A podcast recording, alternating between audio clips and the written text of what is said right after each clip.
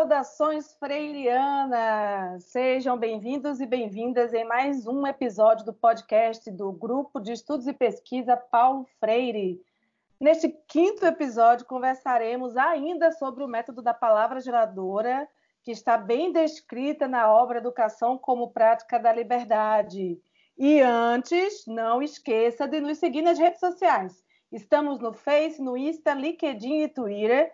Basta nos procurar por lá arroba JEPPF ou arroba JEP Paulo Freire. Não deixem de ouvir os outros episódios desse podcast acessando o nosso perfil do Spotify ou SoundCloud.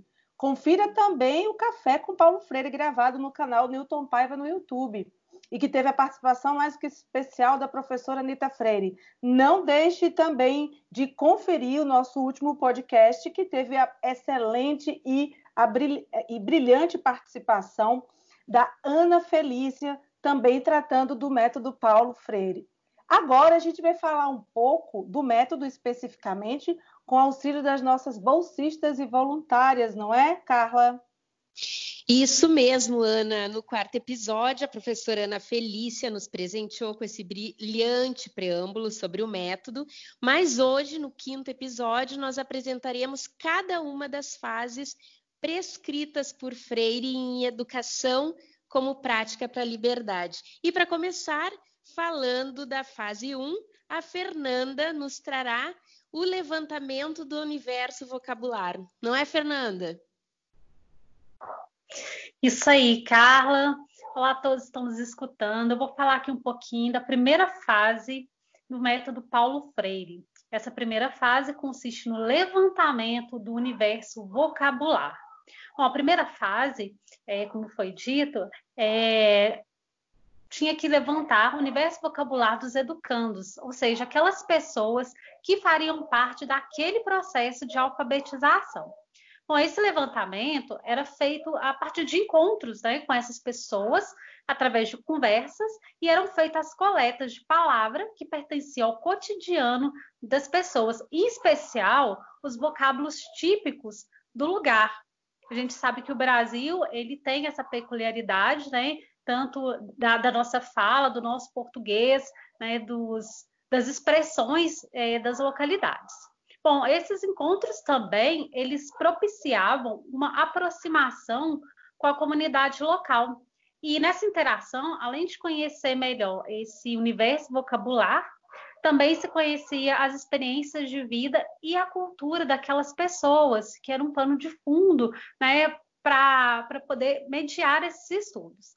Né? E, então, é, isso exigia é, o estudo por parte da equipe e de especialistas de expressões locais dessas palavras. E, então, dessas palavras né, e dessa pesquisa iam sair as palavras geradoras.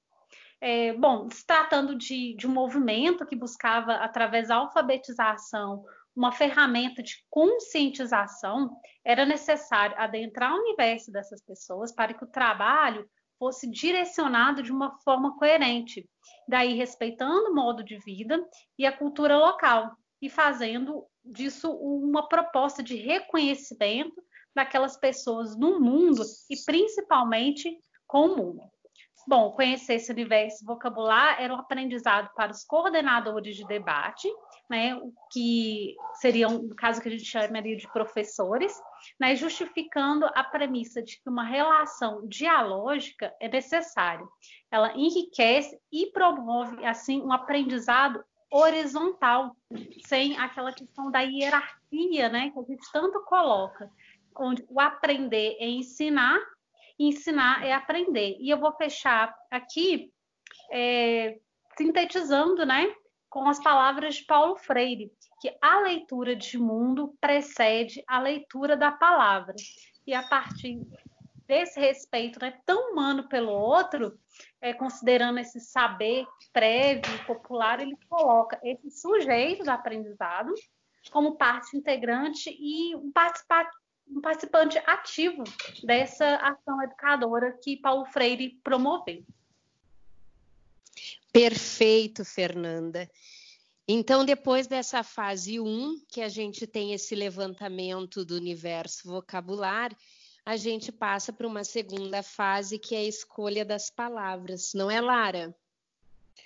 Sim, como afirmamos anteriormente, essa escolha deverá ser feita sob os critérios da riqueza fonética, da dificuldade fonética, numa sequência gradativa das dificuldades, do teor pragmático da palavra, ou seja, na pluralidade do engajamento da palavra numa dada realidade social, cultural e política. Ou seja, é aquilo que o aluno tem de conhecimento que ele trouxe da experiência, da bagagem que ele traz da localidade onde ele vive. Perfeito, Lara. E aí a gente passa para uma fase 3, depois dessa escolha das palavras, que a gente chama de criação dessas situações existenciais. Né, Slaine? Isso mesmo, Carla. A terceira fase consiste na criação das situações existenciais. Selecionadas palavras geradoras, pensava-se em aproximar os alfabetizandos do contexto em que viviam. Assim, foram apresentadas dez imagens em retroprojetores, com pequenos e simples textos, expondo a distinção da natureza e da cultura. Então, cada imagem tinha um elemento da natureza e o homem transformando a natureza, contextualizando e levando elementos. Posicionava-o alfabetizando como um ser no mundo e com o mundo, capaz de transformar a natureza e gerar cultura. Dessas imagens eram feitas análises do cotidiano local, regional e até comparações nacionais. O coordenador do grupo guiava essas análises em debates, os quais seriam colocados os vocábulos geradores e os elementos a serem decodificados pelo grupo. Elementos esses problematizados, contextualizados com a imagem. Assim, cada membro do grupo situava a imagem com o seu cotidiano. Às vezes, se viam apresentado, representado na imagem, gerando o conceito antropológico de cultura. A conclusão dos debates giram em torno da dimensão da cultura como aquisição sistêmica da experiência humana.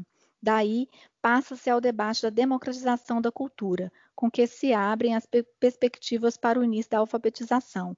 Então, só depois das conclusões dos debates é que eram levados à alfabetização. Vou destacar que foi Francisco Brenan, uma das maiores expressões da arte brasileira quem pintou as primeiras dez imagens situacionais. Brenan foi um artista plástico e ceramista que faleceu em dezembro de 2019. Era conhecido por suas gigantescas esculturas e foi o responsável pelos monumentos situados no Porto de Recife, o Parque das Esculturas. As dez imagens situacionais que Brenante pintou foram replicadas por outro pintor brasileiro, Vicente de Abreu não como uma cópia, mas como uma representação. E foram essas dez representações que eram repassadas aos círculos de cultura pelo país para as análises. Paulo Freire representa essas imagens no apêndice do livro Educação como Prática da Liberdade. Perfeito, Slaine.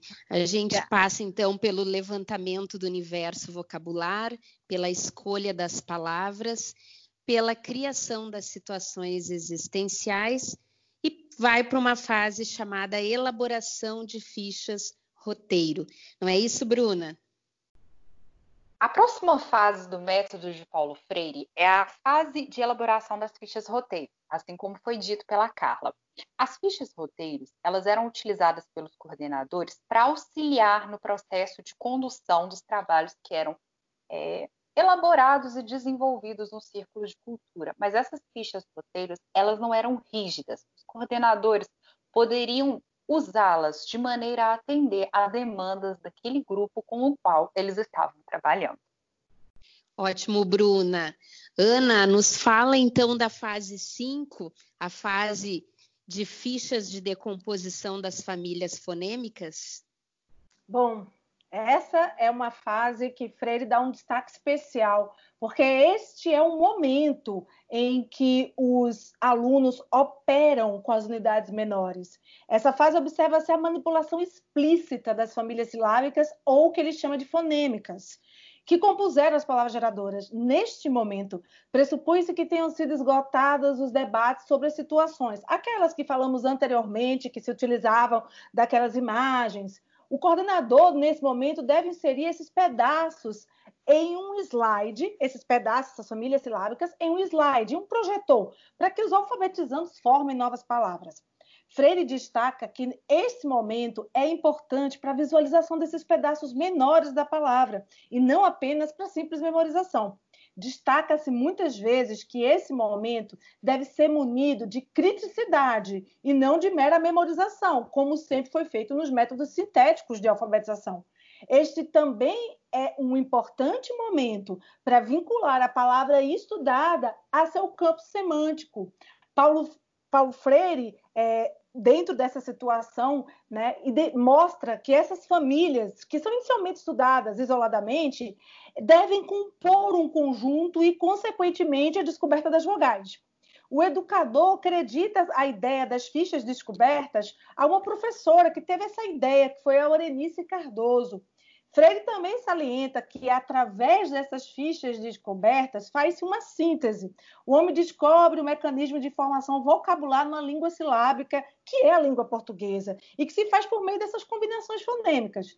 Depois disso, os alfabetizandos operam explicitamente com essas famílias fonêmicas, compondo, decompondo sílabas em palavras e vice-versa. O padrão ótimo para essa atividade é a palavra trissílaba, destaca Freire.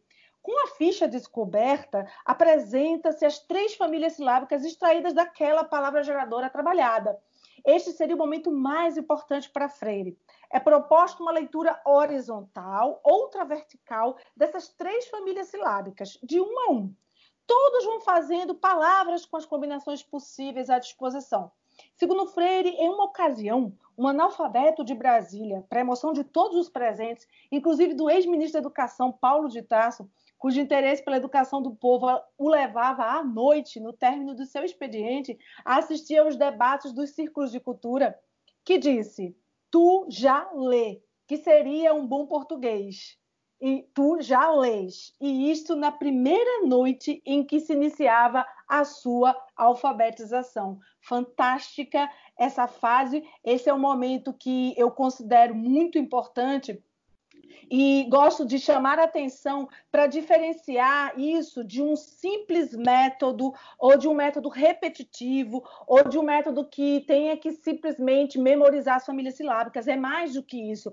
Os aprendizes operavam com essas sílabas, e operar com as unidades menores da palavra é uma excelente atividade para o processo de alfabetização. E veja que logo na primeira noite, como disse Freire, um aluno conseguiu fazer uma combinação. Tu já lê, fantástico esse momento em que até o ministro da Educação estava presente.